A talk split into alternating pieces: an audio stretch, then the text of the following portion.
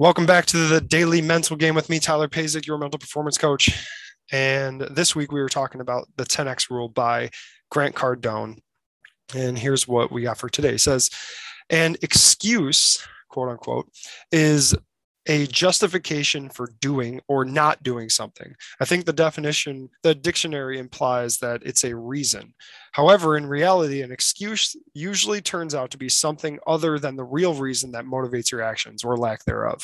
For example, let's say that your excuse for being late to work is due to traffic. Well, that's not truly the reason you didn't make it to work on time.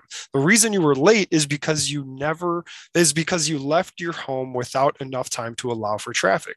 Excuses are never Never the reason for why you did or didn't do something. They're just a revision of the facts that you make up in order to help yourself feel better about what happened or what didn't happen.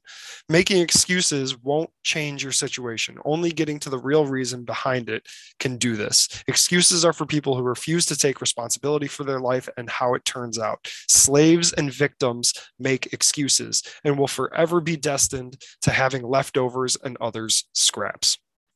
So an excuse is just a justification for doing or not doing something.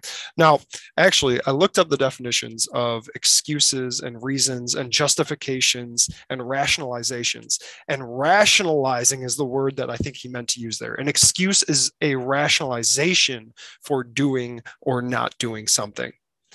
Now, a reason is a justification, but an excuse, that is not a justification. So reasons, and a quote I heard from Jimmy Holbrook, who's the head strength coach at University of California, Riverside, he says, a reason happens before, an excuse happens after.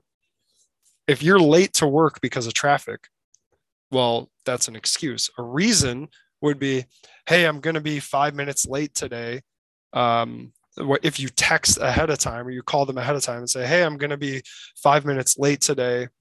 Um, traffic really picked up here, or there was an accident, right? That's a reason. Whereas once you get to work and you're already five minutes late, and then you go to the, your boss, or you go to the people that are waiting on you at the meeting and you say, hey, sorry, there was an accident. Um, sorry, I'm five minutes late. Now that's just an excuse. Now you're just late.